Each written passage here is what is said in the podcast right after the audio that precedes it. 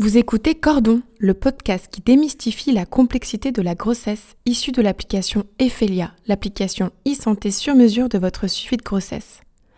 À travers des témoignages de professionnels de la santé, la maternité et la paternité sont abordées sans tabou, en y intégrant les défis actuels comme l'écologie ainsi que les sources d'inquiétude comme les pathologies de la grossesse. Son objectif? Vous rassurer toutes et tous grâce à des échanges d'experts et vous apporter, quelles que soient vos interrogations, les clés et réponses pour bien vivre cette incroyable aventure. Alors inspirez, expirez et écoutez Cordon. Positif, positif, positif. Je suis enceinte Allez, on y va, on y va, on y va, on y va, on y va, on y va Vous avez pris combien de kilos depuis le début de la grossesse? Je voulais aussi vous parler du risque de déféquer au moment des poussées. C'est comme une gastro qui dure 9 mois. Il faut chercher une profession pour être proche des gens, pour les aider. Allez, on continue, on continue, on continue, on continue. C'est un garçon. Bonjour à toutes et à tous et bienvenue dans un nouvel épisode de notre podcast Cordon. Stimulant le développement cognitif, favorisant le sommeil, assurant un développement adéquat des articulations et des muscles pour le bébé, procurant une liberté de mouvement, contribuant à la formation du lien parent-enfant pour les parents, c'est du portage dont nous allons aujourd'hui discuter avec Marine, sage-femme. Bonjour Marine. Bonjour Juliette. Merci de venir euh, nous parler de cette pratique. Sage-femme depuis 8 ans, vous avez décidé de vous y former. Alors, euh, qu'est-ce qui vous attirait au départ? Alors j'ai découvert euh, le portage grâce à mon expérience de maman. Euh, lors de ma première grossesse, je me suis beaucoup documentée sur la parentalité. Et puis bah, grâce à mes études, j'avais aussi euh, beaucoup de notions, ça me confortait sur les bienfaits et je dirais même la nécessité du maternage proximal.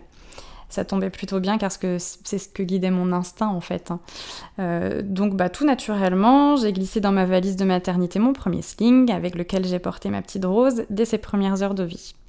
Et pour moi, la première motivation a été le contact, euh, la sécurité, le réconfort que je pouvais offrir à mon bébé. Et ensuite, j'ai vite compris aussi qu'il y avait euh, beaucoup d'autres avantages et d'autres bienfaits au portage. Bah, les mains libres, la diminution des pleurs, la prévention euh, du syndrome de tête plate, la digestion, et j'en passe parce qu'il y en a beaucoup. Euh, donc forcément, l'histoire a continué et puis elle continue encore avec mon deuxième bébé, Léandre. Alors Marine, j'évoquais un petit peu en introduction de manière non exhaustive les bienfaits et les bénéfices du portage pour le bébé et les parents. Est-ce que vous pouvez nous en dire un peu plus? Alors, difficile de faire une liste exhaustive des, bienfaits du portage, tellement ils sont multiples, mais comme je disais, pour moi, le premier point positif, c'est le sentiment de sécurité affective qu'il offre euh, au bébé porté.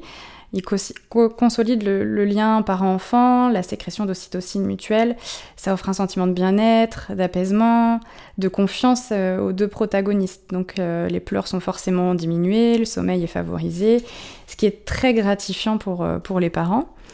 Euh, par ailleurs, il va aussi euh, le corps à corps permet un massage de l'abdomen. euh, la position verticale est aussi super intéressante en cas de digestion difficile, euh, de reflux. Donc, comme vous l'avez dit, Juliette, le portage, ça favorise aussi le dé- développement musculo-squelettique. Le bébé n'est pas en position statique ou passive, mais plutôt agrippé à son porteur.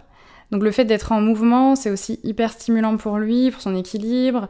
Et bien entendu, la tête n'étant pas soumise aux appuis, c'est le premier moyen de prévention de la plagiocéphalie, euh, autrement dit le syndrome de tête plate, qu'on rencontre de plus en plus maintenant.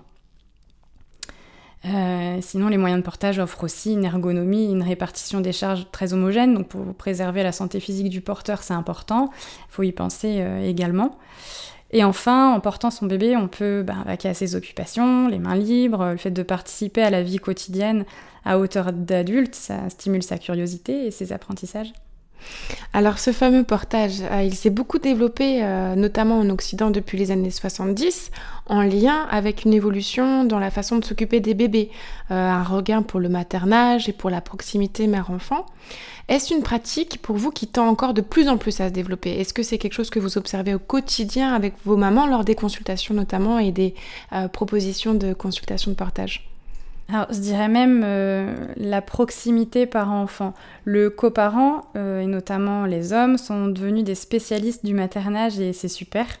Euh, là encore, le, portage leur offre une nouvelle occasion de développer le lien avec leur bébé. c'est la sécrétion d'ocytocine qui consolide le, lien parent-enfant. Donc, plus, plus on s'occupe de son bébé, plus on porte, plus on câline, plus on crée un lien riche et sécurisant. Le maternage proximal, on en parle de plus en plus, mais pour moi, il ne s'agit pas d'une pratique qui pourrait être vue comme une mode ou une nouvelle façon de faire. Le maternage proximal, c'est instinctif parce que c'est primitif, ça a toujours été ainsi.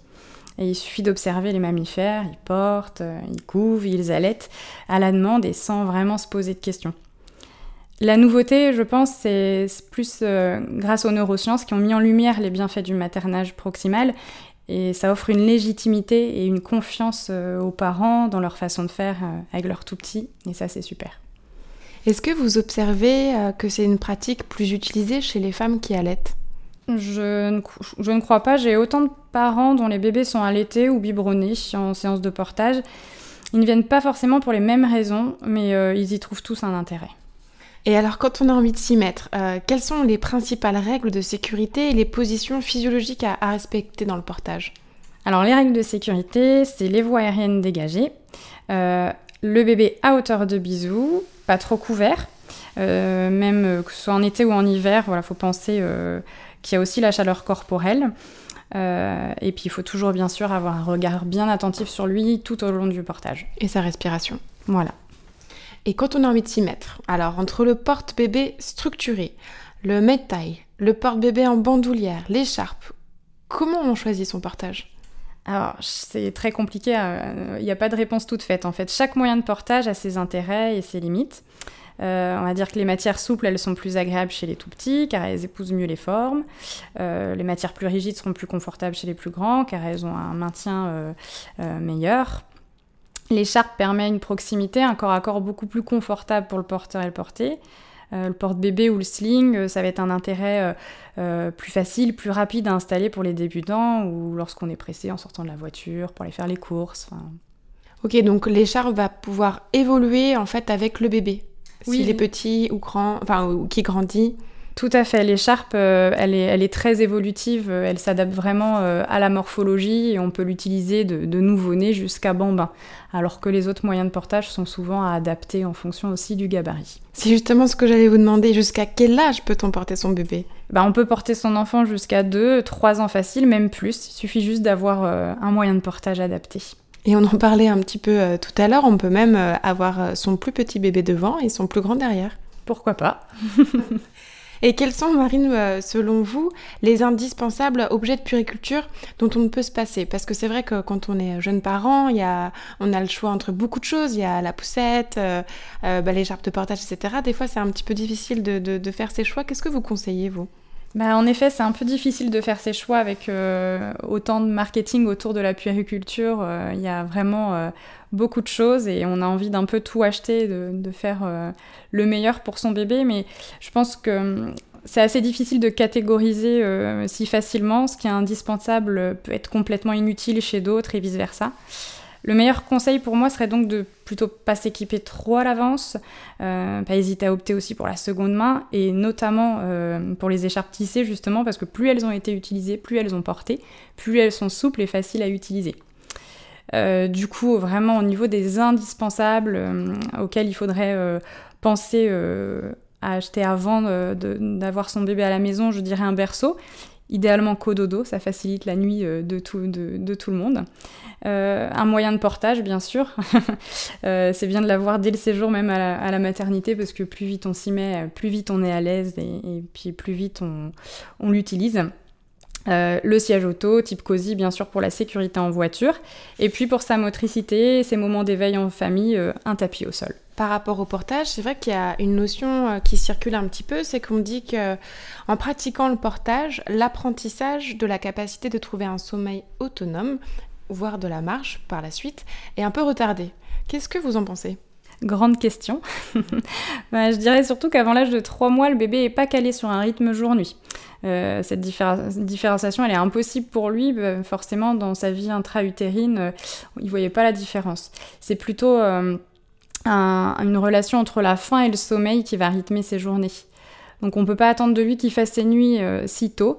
Euh, il n'est pas programmé comme ça. Donc forcément, le portage dans les premières semaines de vie va pas influencer là-dessus.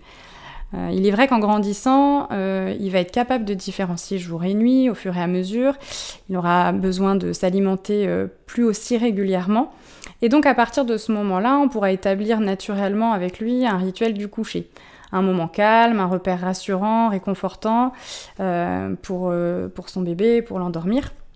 Donc si l'enfant s'endort toujours en portage dans les bras et qu'il se réveille seul dans son lit, fatalement il va réclamer à nouveau les bras pour retrouver son sommeil. C'est normal, ce sera son rituel du coucher à lui. Donc mon conseil, c'est donc de réserver le portage peut-être pour les siestes de la journée, les balades, et lui proposer un rituel du coucher dans son lit, euh, à vos côtés bien sûr, euh, pour qu'il s'y sente en sécurité et apaisé. Ainsi, en grandissant, il se sentira bien euh, à cet endroit-là, il aura plus de facilité à retrouver son sommeil de façon autonome. Et par rapport à la marche? Alors par rapport à la marche, c'est vrai qu'on entend souvent euh, euh, des interrogations là-dessus. Est-ce que mon bébé, euh, s'il est trop porté, va marcher euh, plus tard, euh, Je dirais bien entendu que non, euh, pour plusieurs raisons. La première raison, ça va être que un bébé porté va vraiment bien développer son système musculo-squelettique parce que c'est pas un portage passif. Il faut voir le bébé agrippé à son porteur. Donc, il aura forcément déjà des atouts de ce côté-là. Et puis, il faut leur faire confiance. voilà, les enfants, quand ils ont besoin de proximité, c'est qu'ils ont un besoin d'affection à combler. Et quand ils ont un besoin moteur, ils savent se faire comprendre et ils demandent à descendre de l'écharpe. Marine, j'ai une dernière question pour vous. Notre podcast s'appelle Cordon. Alors qu'est-ce que ce mot vous évoque? Alors bah, pour moi le cordon, bien entendu, c'est le lien euh, entre la maman et son bébé in utero, mais c'est aussi le lien qui se prolonge euh, ensuite euh, après, après la naissance. Donc pour moi, il symbolise le lien mère-enfant. Et le lien mère-enfant, voilà, c'est la proximité, le maternage, les bras et bien sûr le portage. Merci Marine d'être venue nous parler portage. Merci Juliette. Et merci à vous de nous avoir écoutés. N'hésitez pas à partager ce podcast, à en parler autour de vous et à lui donner plein d'étoiles afin de l'aider à trouver le chemin des mamans et des couples qui se posent mille et une questions sur la maternité et la paternité. Et rendez-vous sur l'application Ephelia à télécharger depuis votre Play ou Apple Store pour vivre une grossesse sereine et en sécurité. À très vite et prenez soin de vous.